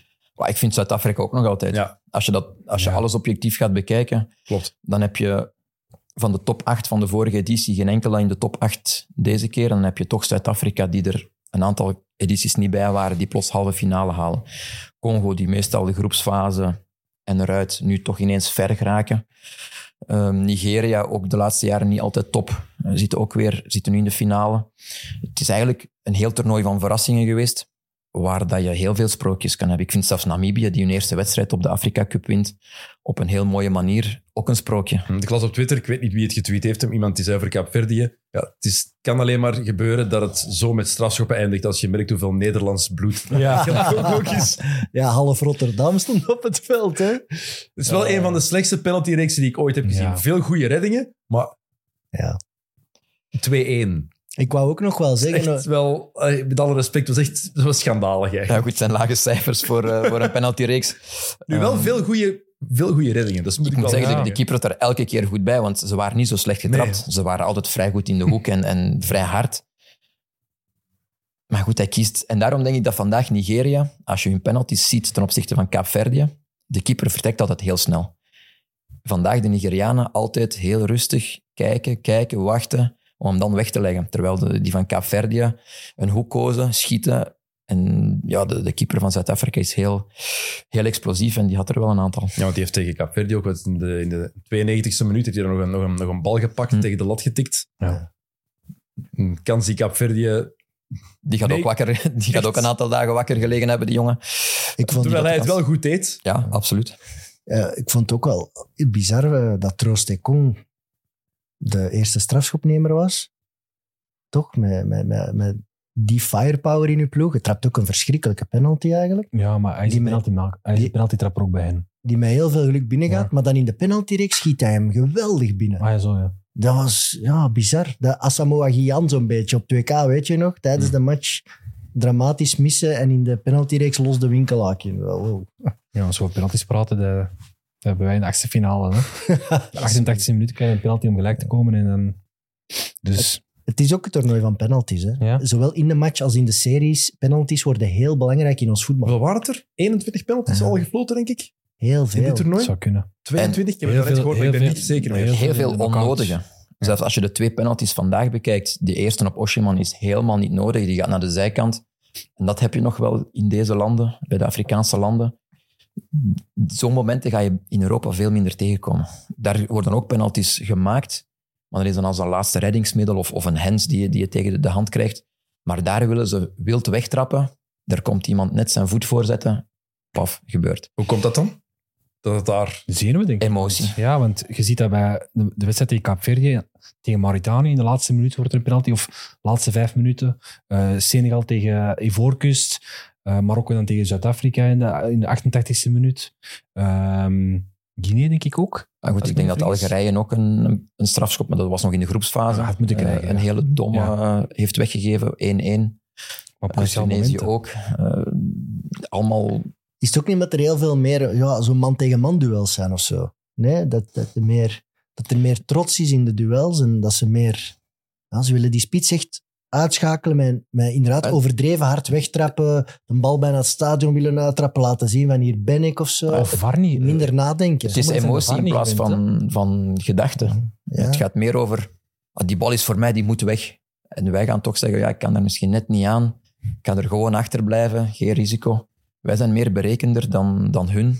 Wij- voor hun is alles nog uit passie en, en engagement, eh, heel vaak. Maar er is wel een evolutie. Als je echt de Afrika Cups van de voorbije jaren of de voorbije edities met elkaar gaat vergelijken, is er echt wel... Als je, als je bijvoorbeeld kijkt naar, naar uw editie van 2017 en nu, zie je dat er op tactisch vlak enorm veel vooruitgang is. Ik vind is dat er nu geboekt bij veel- heel veel, bij heel veel landen. Jawel, ik vind dat, dat je nu zaken ziet eh, bij een aantal landen die, die ook een linksback eens in het middenveld durven zetten. Of Ja. eh, zoals Zuid-Afrika, die, die tweede spits die tussen de lijnen gaat, gaat staan. Eh, de aanpassing met vijf van achter tijdens de wedstrijd Ja. bij Nigeria, dat had je vroeger denk ik wel veel minder. En je had nog veel meer tacklings met eh, de voet vooruit. Dat, Ja. dat ze lieten passeren. Dus eh, ja, er is wel veel vooruitgang. En dat, dat merk je ook in, in de competities in Afrika en ook in de Champions League. De Champions League is echt wel een, een heel goed niveau. Eh, zelfs op het WK der clubs, daar zijn de Afrikaanse clubs zoals Wydad of Al Ahly niet, niet de minste. Nee, nee. Het zijn toch meestal de Amerikaanse of, en de eh, Australië of Nieuw-Zeeland die er eerst uitgaan. En dan, eh, dan pas de Afrikaanse. Dus er is echt wel, ook op, op gebied van faciliteiten gaat het er enorm Ja. vooruit in Afrika. Wat voor finale gaan, gaan we krijgen? Ik denk een saaie. een beetje, ja. Echt toch. Maar dat is, maar dat is vaak zo, hè, op Ja. toernooien. We zijn, we zijn allemaal verwend in Qatar. Twee jaar geleden. Dat was misschien wel de beste finale Ja. die, die ik ooit ga zien. Goed, het zijn al niet de twee. Ja. sprankelende ploegen die het toernooi hebben gemaakt. Dan nog een finale die meestal met veel, veel druk eh, verdedigend gaat zijn. Dus ik heb weinig hoop dat we een goede wedstrijd gaan kijken. Of gaan te zien krijgen. Ja. Afwachten. Ik denk als, als, als Nigeria met een laag blok gaat spelen en dan een middenveld met een eh, Fofana, een eh eh, Sangaré, dan denk je dat we misschien wel heel veel afstandsschoten gaan zien van, eh Oei. van die voorkust. Klinkt heel Dan gaan, we lang, deprimerend. Ja, dan gaan we lang op de bal moeten wachten. Ik wil, ik, ik wil, ik wil een goede opwarming voor de Super Bowl hebben. hè. Zondag. Allee, kom op, het moet. Wordt een lange dag. Het Hey. voordeel aan de finale is als er, als er een vroeg doelpunt valt, dan dat opent de wedstrijd. Ja, hè. Dan dat moet de andere wel ploeg komen. Hè. Ja, dat moet ook. Maar wat ik nog aan Sven wou vragen, wat mij toch weer opvalt, ook vandaag, ja, het klimaat, hè. Dat moet toch een enorme invloed hebben op dat spel. Die spelers die lopen Tuurlijk. daarbij alsof dat die in een soort sauna lopen. En, en dat zijn dan toch, toch mensen die daar ook aan gewend zijn. Dus allee, dat, is, dat zweet, dat heb ik nog niet vaak gezien. De meesten zijn er niet meer aan gewend. Nee. En ik ga mijn eigen voorbeeld geven. Ah, Goed, ik ben heel wit van huid. En, eh, dus de eerste keer dat ik naar Afrika ging, dat was hel. Maar nu, na een aantal jaar, ben ik daar aan gewend geraakt. Nu heb ik het hier koud als ik hier terugkom. En dat is voor hun ook. Als zij, Ja, wint uw lichaam daar? ja, echt waar. Ja. Ik kan niet zeggen dat ik niet meer verbrand. Maar eh, aan de hitte en aan, daar leer je echt mee omgaan. Maar voor hun is dat hetzelfde. Als zij te lang in Europa blijven en ze gaan terug een interland spelen, wordt dat voor hun moeilijker en moeilijker na jaren. En ik heb ook begrepen dat een aantal landen, zoals Marokko, Algerije, eh, hun voorbereiding hebben gedaan in niet of geen landen met hetzelfde klimaat als die voorkust. Dat kan wel eens een reden zijn waarom dat ze ook niet heel ver zijn geraakt. Uh, maar ze hebben het daar ook moeilijk mee. En, en het is vooral, de warmte is niet zo erg voor hun. Het is de vochtigheid. En Ja. uw, uw, uw vochtverlies. Daar Omdat je daar... in de preview over, hè? Abdel, van dat eh, de Noord-Afrikaanse landen het vaak heel moeilijk hebben. Sub-Sahara. Sub-Sahara. Hm. Door die, eh, die- het andere klimaat daar. Nou, geen enkel land in de kwartfinale hè, van Noord-Afrika. Maar is het dan niet raar dat landen zoals Marokko en Algerije die voorbereiding niet doen? Maar ze hebben, eh, Algerije heeft de voorbereiding in, doen ze in, vaak, in- toch? in- nee, Algerije is in. Togo, in Togo geweest. Doha, Algerije. En Marokko heeft de voorbereiding eerst in eigen land gedaan en dan zijn ze, ik denk een week voor, voor de afkomst, zijn ze dan naar Ivoorkust gegaan. naar. Maar daarvoor hebben ze wel Hm. een week in Marokko doorgebracht. Maar ja, dat is... Dat is De Een beelden we- Een zijn... week is niet genoeg om je aan te passen Ik vind de beelden echt onwaarschijnlijk. Ja. Hoe dat die spelers daar die matchen doormaken. Dat is door, door, maar echt doorweek. Die zijn precies in een zwembad gesprongen. Alleen nee, maar Mhm. ik, ik zou zo geen match kunnen spelen. Dus ik denk wel dat dat al een heel deel van het talent uitschakelt. Ja. Omdat je gewoon niet aan 100% kunt voetballen. niet, niet, niet qua talent, maar vooral aan, aan inspanningen. Ja. En, en naar duur, eh, naar, naar het einde van de wedstrijd toe. eh, ik denk dat het wetenschappelijk bewezen is dat per liter vocht dat je verliest, heb je zoveel procent minder eh, performance. Eh, dus dat, dat is duidelijk. Je vindt het toch moeilijk een spektakeltoernooi, Nee, denk ik. ja, dat je, is moet, heel je moet moeilijk. doseren. Ja. In de podcast Atlas Lines was eh, iemand naar Jean langsgekomen. Dat is een ex-Marokkaans international. En die, die vertelde over... die speelde bij PSV en die ging een wedstrijd spelen in Mozambique. En hij zei, dat is onverklaarbaar, maar je komt op dat veld en je voelt alsof je lichaam niet mee kan. Je voelt alsof je... Al die spelers rondom je zijn veel sneller. Terwijl je weet dat je eigenlijk sneller bent, maar die zijn... Je, je lichaam wil niet meegaan. Je speelt op, op, op 70% van je krachten. Qua wendbaarheid, qua al... Maar dat is niks van qua vermoeidheid vooraf, maar het is gewoon door die omstandigheden op dat moment. Twee jaar geleden was het in Cameroen. Ah ja. En dan zijn er wel een aantal Noord-Afrikaanse landen heel ver geraakt. Egypte finale, ja. Dus heeft het echt met klimaat te maken dat, dat de Noord-Afrikaanse landen er niet bij zijn? Het zal wel een reden hebben, maar het is geen hoofdreden. Want twee jaar geleden kon het wel. Eh, maar het is denk ik wel geen eh, toevalligheid dat het Nigeria en Ivoorkust zijn die ook dicht bij dat klimaat aanleunen, die, die heel ver geraken. En waar dat je ook van ziet, als je Oshiman ziet lopen, die loopt echt wel een hele wedstrijd. En vandaag zelfs met zijn buikspieren bijna 110, 100 kwart, 115. Daar heb je last mee, een hele wedstrijd. En dan zie je soms wel Zuid-Afrika of, of Namibië die een goede wedstrijd spelen en dan ineens de volgende wedstrijd helemaal wegzakken. Of gedurende een periode heel ver wegzakken. En dat kan op een toernooi wel eens eh, de doorslag geven. Ja, het, Eh, maar het zijn wel twee ploegen met fysieke beesten in de ploeg. Ja. Je ziet dat. Hè. En ook dat middenveld van Ivoorkust is indrukwekkend. Hè. Allee, als, als ze op hun sterkst zijn. Mhm. Eh, ik vind het indrukwekkend. Echt fysiek dan, dat vind ik onwaarschijnlijk. Straks gaat Kessier nog de Afrika Cup winnen. Ja, ja maar de beste Moet middenvelder... terughalen voor Evert. Ja, nee, ja. Ik, de beste vorige- middenvelder is er wel vandaag uitgegaan. Dat was voor mij Mokoena. Ja. Ja, wauw zeg. Waarom speelt hij niet in Europa? Echt waar. Dat is toch wauw. Zo'n goede voetballer. Zo simpel, technisch sterk, veel in de, aan de 16. Altijd vooruitdenken ook. Ja. Altijd vooruitdenken. Allee, duels winnen. Ja. waarom zit hij niet hier? Verdienen, Waarom? Verdienen die zoveel geld bij die mannen? Soms wel. Ja? Soms zijn het, zijn het verschillende redenen. Eén, ze verdienen vrij goed geld. Dus en wat als- is dat dan? Goed, als ik een voorbeeld mag geven van wie dat, waar ik zelf trainer ben geweest, daar zijn er jongens die 300.000, 400.000 netto verdienen. Ah, ja. Er zijn ook toppers. Jabran zit zelfs hoger. Ik denk dat hij rond de 500 zit. En betalen Netto. Hoeveel belasting betalen zij? Ja, dat is veel geld. Dus als zij naar hier komen, dan moeten zij bruto heel veel verdienen. Ja. En die willen soms niet investeren om dan naar hier te komen voor een kleiner bedrag. Plus ze weten dat ze in hun eigen land Champions League spelen. Dat ze titularis zijn. Dat ze eigenlijk, tussen aanhalingstekens, god zijn. Dus die willen het niet altijd opgeven om naar Europa te komen. Nu goed, en Mokwena staat nu wel in de belangstelling van een aantal clubs, blijkbaar. Ja, sinds, toch? zijn, sinds zijn toernooi. Want zijn leeftijd zit nu ook... 27 is eigenlijk wel wat oud voor, eh, voor Europa. Eh, maar er zijn toch wel een aantal, niet van de toplanden, maar van wat kleinere landen. Al-Ahly in Egypte. Ja, maar als Wil ook bieden. komt, financieel is dat dan, dan wordt dat heel moeilijk voor Europese clubs om, Ja? om daarmee... Plus, je merkt ook wel, ehm, de Engelstalige jongens vanuit Afrika hebben het veel moeilijker om je aan te passen in Europa dan de Franstaligen. Je gaat veel makkelijker een Cameronees of een, of een Ivoriaan tegenkomen. Nigeria is, is een uitzondering in Ghana.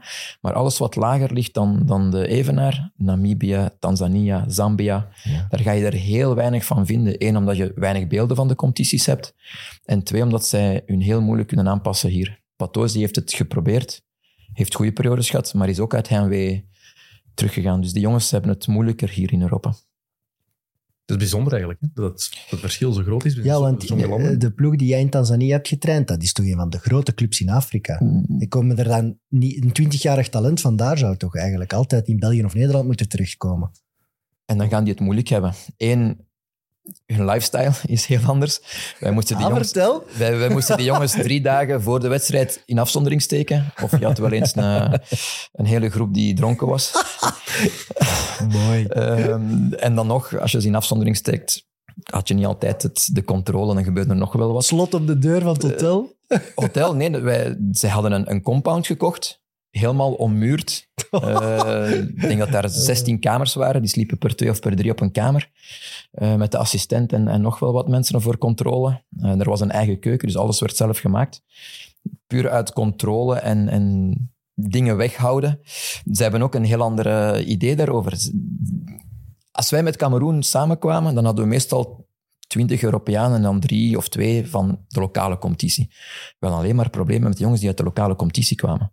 Die waren er heel graag bij, maar een pre-warming-up, dat kenden die niet.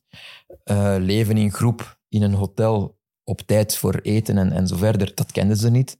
Dus we hadden eigenlijk heel veel werk en energie met die jongens en met de Europeanen die hier speelden. Daar had je geen last mee. Maar je kunt ze dat ook niet kwalijk nemen. Nee, no, omdat ze, dat- ze krijgen het niet aangeleerd. Ja. Die coaches Ginder, die, die laten het ook los. Ehm, Maar dat bevestigt nogmaals, als je gaat scouten op de Afrika Cup bij de kleinere landen als een Belgische ploeg en je haalt zo eens iemand naar hier, gaat je die, moet je echt wel investeren in die begeleiding. Ja, Ik- iemand... Ah, ik heb wel een stukje geluisterd toen je zei van ja, die en die, die kunnen gemakkelijk mee Ja. in de Belgische competitie, puur op talent en En, en skills gaat dat zeker het geval zijn, maar je moet daar het geheel bij nemen. Ik ga een voorbeeld geven. Engom, ah, je bent Mechelen fan, Engom Camara. Dat gaat u nog wel iets zeggen. Oesman Kamara, middenvelder. Ja. Die, na zes maanden sprak die alleen nog maar in nummers. Dus die kennen onze rugnummer van, van buiten, maar die kennen onze naam niet. dus die zei nummer Oh, 6, man. nummer 5, nummer 4. Maar dat kan toch niet? En ten tweede, in de winter was hij altijd ziek. En we begrepen dat niet. Tot iemand bij hem thuis is gegaan en blijkbaar was zijn raamstuk al maanden. En dus die leefde met een muts, met een jas aan thuis. En daardoor was hij constant ziek. Dus de context van die jongens is, is heel anders. In, in Far heb ik een Cameronees gaan halen. En het kan ook koud zijn in, in Marokko, januari. En Ja. ik zei tegen die jongen, kom, we gaan naar de winkel. We gaan een jas en, en een trui kopen. De jongen zei, nee, nee, een short en slippers. ik zeg, maar nee, nee, het wordt koud. Ja, nee, want ik moet zoveel naar mijn mama sturen, ik moet zoveel dit. Eh, als ik dat allemaal uitgeef, ja, dan heb ik niks meer voor hun. Dus die context is Mhm. heel, heel apart. En daar heb je eigenlijk iemand speciaal voor nodig om Ja. die jongens alleen te begeleiden. En wij vaak, als dan praat over met de achtergrond die velen van ons hebben, wij onderschatten dat. Hè? Ja. Dat beseffen niet, want wat het is, veel Belgen die naar het buitenland trekken, die daar gaan spelen voor andere ploegen, die verdienen voor zichzelf. En misschien iets aan de ouders geven, maar veel Afrikaanse jongeren die moeten voor zoveel meer familieleden en meer mensen ehm providen, die moeten zoveel meer mensen ondersteunen. En dan kan je heel gemakkelijk in ons geval zeggen, je kiest daarvoor, je moet dat niet doen. Maar zo werkt dat niet. hè. Nee, dat kan Zo werkt dat niet. Die moeten dat wel doen. Ja, maar we, ik, ben, ik ben daar ook eerlijk in. Ik ben, ik ben als Europeaan ook veel egocentrischer opgevoed en opgegroeid. Ik ga ik, geen haar op mijn hoofd die eraan denkt om mijn neven en nichten zomaar geld Maar op dat te is- sturen. Maar er is ook vaak in Amerikaanse die, de- dat is- dat werkt zo niet bij Maar in ons. de, in de Verenigde Staten is dat net zo. Hè? Maar Daar is het krak hetzelfde. Als iemand het haalt, iemand de NBA of de NFL bereikt, en vooral jongens die uit uit de ghetto komen, die moeten ook voor hun ouders Ja, hun Dat ouders. en neven en nichten. En, de, en goed, de, hè? de community, Ja. dat wordt, dat- de gemeenschap, dat wordt daar ook gewoon en verwacht. En zij vinden dat zelf ook logisch. Ja, en op het moment dat ze weten dat je in Europa bent, wordt die, com- die community nog groter. Want dan Ja. heb je ineens nog tien neven meer, nog tien onkels meer, nog twee tantes die, die levend zijn.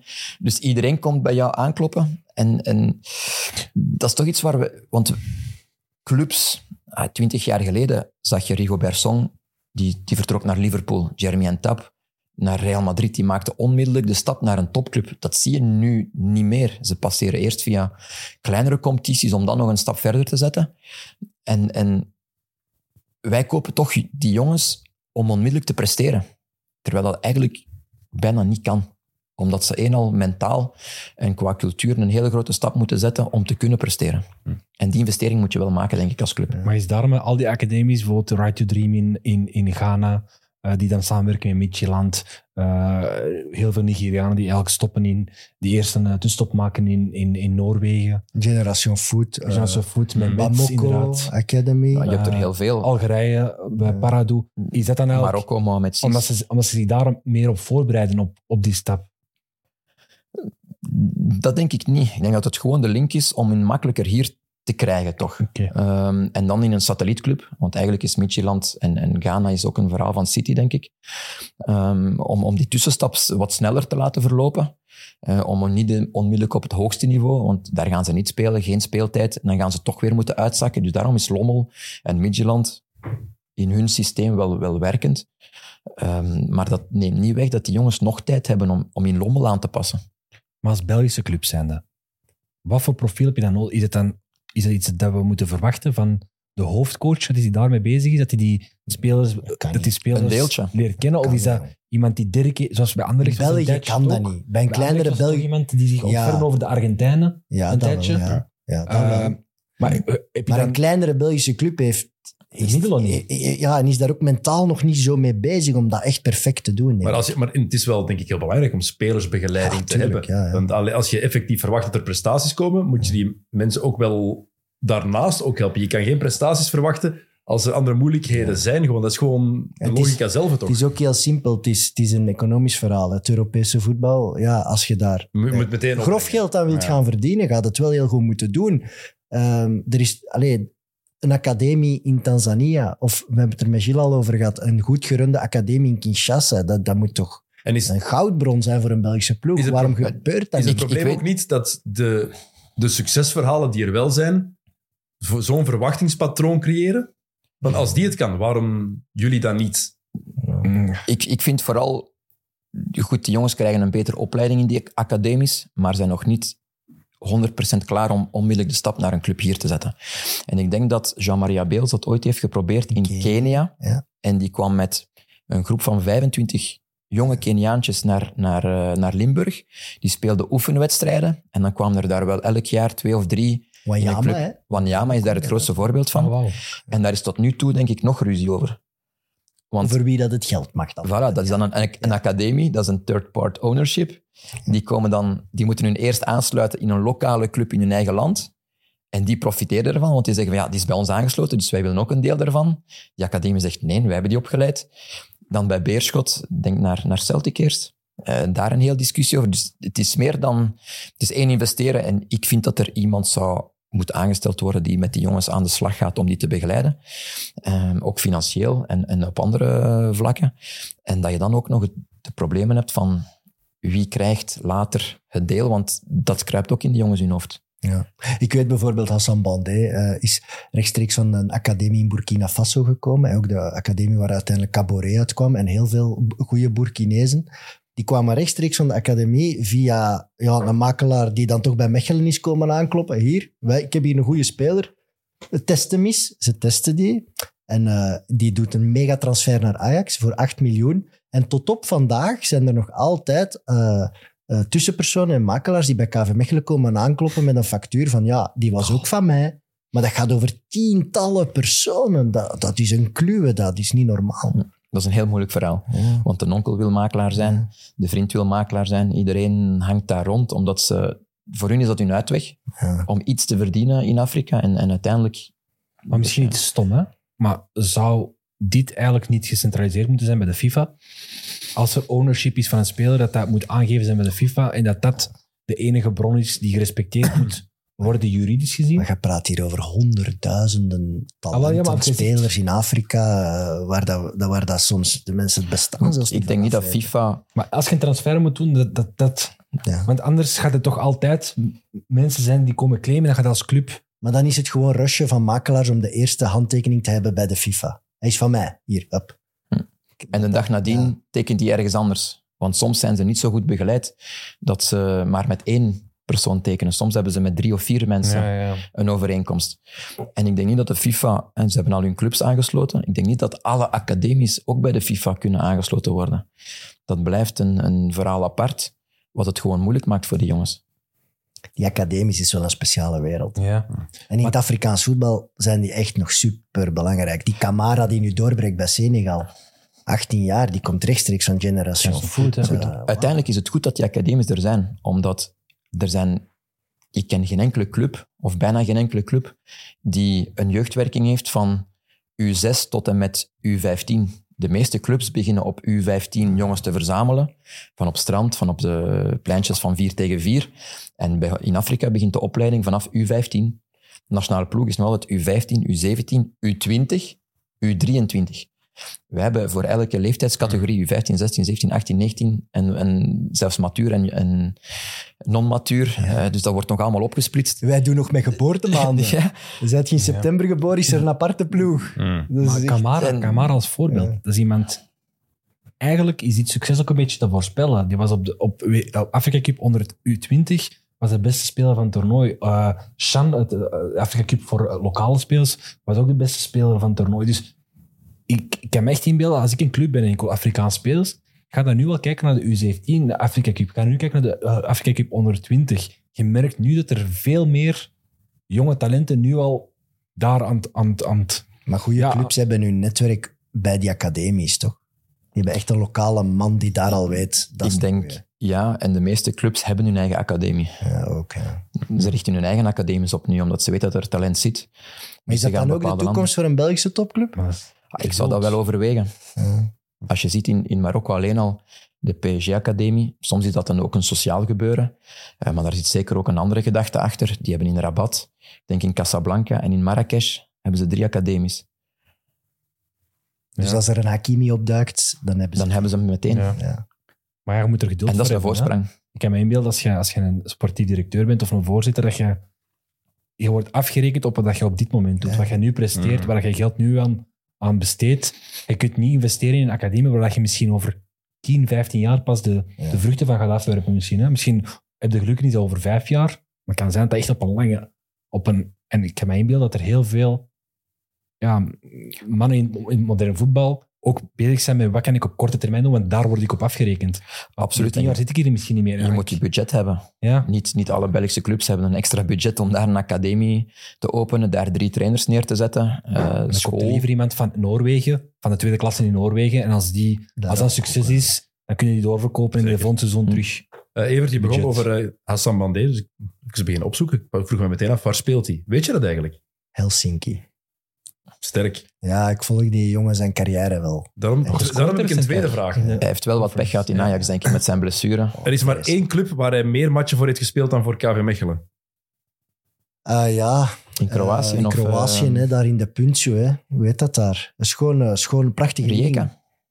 Is het NK Rijeka? Istra. Istra. Ja, dat is op zo'n, zo'n, dat is een prachtige plaats. En hij was daar extreem eenzaam. Eh, Hij kende daar niks of niemand. Echt een, Het is erg dat er maar één club is geweest waar die meer matchen heeft gespeeld dan bij KV Mechelen. Ja, maar dat is een toch International, was nu Ja. aanwezig op de Afrika Cup. Ik kan niet denken dat hij daar in Helsinki in een, ja, in een warme omgeving woont. Eh, heeft Met daar geen Helsinki. Nee, maar ik bedoel, geen vrienden, geen familie. Ik denk dat dat heel triestig moet Je zijn. bedoelt het figuurlijk. Ja, ik Ja, vind dat wel.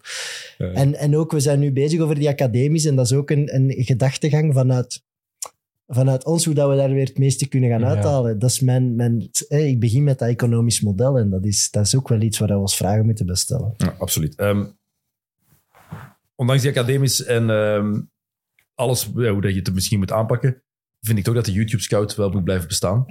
Evert. Dus ehm, heb je deze week nog spelers gevonden? Want, Ik heb er vandaag nog een gezien. want uiteindelijk eh, bleven niet veel ploegen meer over. Nee, nee, dus maar hij speelt... ik vind het wel leuk hoor. Hij speelt bij Chipa United. U Chipa United. ja, mm, Ja. Xulu. Xulu. Stanley Nwabili, Mobile. doelman. Ah, keeper van, ja. De man, de penaltyman. Ja, ik vind, dat, ik vind dat tof. En ja, Chipa United, dat moet toch nog haalbaar zijn. En welk, op welk niveau schat je hem in? Eh, ja, dat is Copa Koffie niveau, denk ik wel. Hè? Ik zeg niet play-off 1. Dus, eh, en hij is nog maar 27, dus je hebt er nog 10 jaar wel echt plezier van. Indrukwekkend figuur, sterk, goed op penalties. Ja, Hij speelt in Zuid-Afrika tegen, tegen Zuid-Afrika gespeeld dan vandaag. ja. Ja. Maar eh, ik had gelezen dat hij echt... Die, die kijkt niet alleen op naar, naar, naar Neuer, maar die heeft echt een obsessie met, met hè? Neuer. Dus die, eh, die speelt ook blijkbaar op FIFA enkel met ploegen. Maar. Ja, blijkbaar gaat het zo ver, die obsessie. Ja, Dit is de vreemdste fact. Hoe, hoe weet je dat zelfs? Ja, hoe weet ik dat? Ik ga. Michel Prudhomme aanleren. En dan kan hij... hij Koeken is einde contract, dus Nwabili mag van mij direct naar KV Mechelen komen. Dat vind ik tof, hè, want dat kan toch wel... Die speelt een Afrika Cup finale. En die kan wel eens de held van de natie worden, hè, als dat op penalties uitdraait. En die speelt bij Chipa United. Heerlijk. Ja. Nog spelers of is het enkel bij de keeper gebleven vandaag? Eh, de rechtsbak hè, eh, van Zuid-Afrika vond ik ook echt wel een hele goede speler. Ondanks die kans. vond, ja, maar die speelt nu ook bij Nottingham, maar Aina vind ik ook heel goed van Wie? eh, Nigeria. Ja. Die speelt vandaag op links, dat is de rechtsvoetie. En die geeft daar op een bepaald moment een voorzet op, eh op Osimhen, dat ik dacht van wauw. Ja. Maar En hij dat, speelt nu bij Nottingham, dus dat is, dat is geen... Adingra vond ik ook indrukwekkend. Ja, echt. Omdat, je kijkt daar toch met extra oog naar. Ik heb ook naar Lazar goed gekeken, want voor zo'n gasten is dat het moment. Maar Adingra, ja, wauw. We zullen het anders het team van de week meteen maken. hè. We hebben er al drie gedaan. Dus eh, nog een vierde team van de week. Ik zal die van vorige week nog even overlopen. Eh, onze doelman was eh, een Pazi. Lionel. Voor Ja, de vrienden. ja. De held van eh Gilles Beabea. Achteraan hadden we voor deze keer een eh viermansdefensie met Bassi, Pico en een Bemba centraal en Eina op de rechtsachters. Dan hadden we het middenveld met Mokoena, Freddy en. Doumbia. En eh, van voor hadden we eh Mabululu, Gelson, eh, Gelson Dala en Gilberto. Dat was een Angola-team. Dat was uh, Karel Dirkses, was een Karel fan ja. van de voorlijn van Angola. Weet niet, die spits vond ik echt wel goed. Die met zijn, met zijn verband aan. Ja, maar diep. Mabululu. Ja, dat is- wel een goeie. Ja. Oké, ehm, we beginnen achteraan. Eerst moeten we misschien kiezen, gaan we opnieuw voor een 4-3-3? Ik vind dat goed, ja. 4-3-3, oké. Eh, wie is de doelman Ja. van de kwart en, kwartfinale en halve finale? Chipa, Chipa United, hè. Billy, ja. Billy. Ik vond die van Zuid-Afrika toch ook niet slecht met zijn vier strafschoppen. Een paar eh, cruciale reddingen. En ik vind hem beter met zijn voeten. Maar hij is wat klein voor de top misschien. Maar hij is al 32. Die ziet er Williams? veel jonger uit. Hè? Ja, die ziet er wel wat jonger uit. Daar Ja. heb ik nu niet op gelet, maar Ja, ah, ik dacht, ik kan even goed, leeftijd maakt dat niet uit om eh, in, de- in het team van de week te staan. Ja, 32 is die. Maar goed, het is 2 tegen 1, dus... Ja, nee. Hey, die kwartfinale, Dan verlies je in voetbal. ik had niet meegerekend in alle eerlijkheid. Dus misschien moet je ook wel eens even... eh, als je naar de kwartfinale, als je, als je de penaltyreeks meeneemt, dan, ja, dan verdient dat sowieso. En vandaag kwam Dus paar mooie vandaag doet hij ook een goede Dus- wedstrijd. eh. Ja, ik ga eigenlijk akkoord. En hij, hij kan uitvoetballen. Ja. Hij durft heel hoog te staan en, en Kijk. Evert, als we, als we die nu als team van de week zetten, dan gaat zijn transferwaarde omhoog gaan. En dan, en dan kan uh, Mabili niet naar België komen. Dus Maar dat- Billy moet maar even uit de schijn winnen. En er komt nog een vijfde team van de week Ja. na de finale, dus dan kan je hem er terug in zetten. Williams. Allee. Eh, ja, het probleem is natuurlijk, het vijfde team van de week wordt het team van het toernooi. Dus Ah, Hakimi moet er dan zo Dan- ja. gaat er beslist moeten worden. Dat is voor, dat is voor- dat is voor maandag. Mhm. Dat is voor, ah, maandag gaan we het opnemen voor volgende week. Ja. Ehm, de linksachter. We hebben twee keer Reinildo gehad en dan is het Bessie geworden. Wie wordt het in Ja, week ik had Bessie gepakt voor die assist op die tweede goal toen. Hè, maar op zich staat hij niet echt linksbak. Ik vind Conan wel van Ivorcus een paar matchen wel goed gespeeld. Vandaag heb ik er niet hard op gelet, dus... Maar ik vind dat hij wel goed doet bij Mhm. Ivorcus. Masuako ook. Scoort dan die vrije trap Ja, in de kwart. Ja. Maar Dat is zo'n beetje eh, Pak die maar, ja. hetzelfde niveau. Voor. Van, van Congo. Oké. Ja, Jill zijn pijn wat verlicht. Ja. Garme. Garme, dat is erg. Maar wie weet, is hij nu al helemaal oranje, hè? Ja. Heeft iemand al contact met Jill gehad?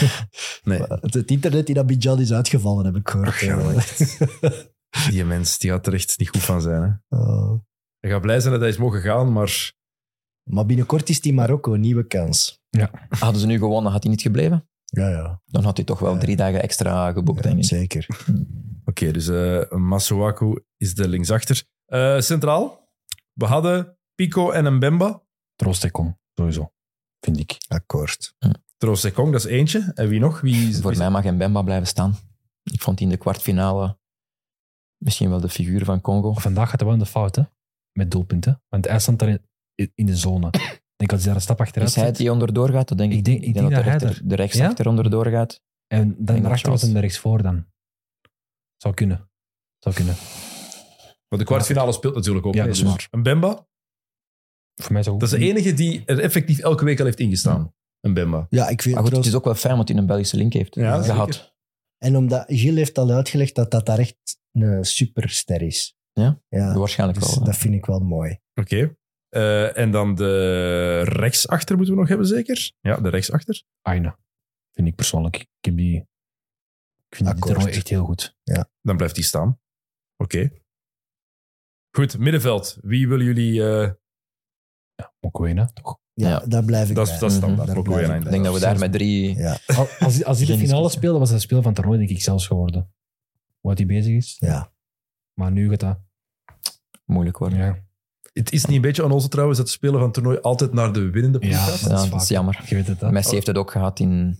Terwijl hij niet zijn beste toernooi speelde. Hij heeft als verliezend finalist is die speler van het toernooi Zelf dat. Ja, we moeten finale spelen. Je moet een... Ja, Ja. Ja. Dat is, En- ja. Ik vind Fofana ook wel... eh, Mokoena even van... eh, en wie is een derde dan? Wacht, hè. We hebben nog één middenvelder nodig. u heeft er nog eh, in de kwartfinales. Nigeria niet.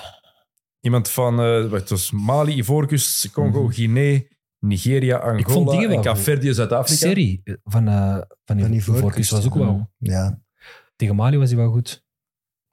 ja en uh,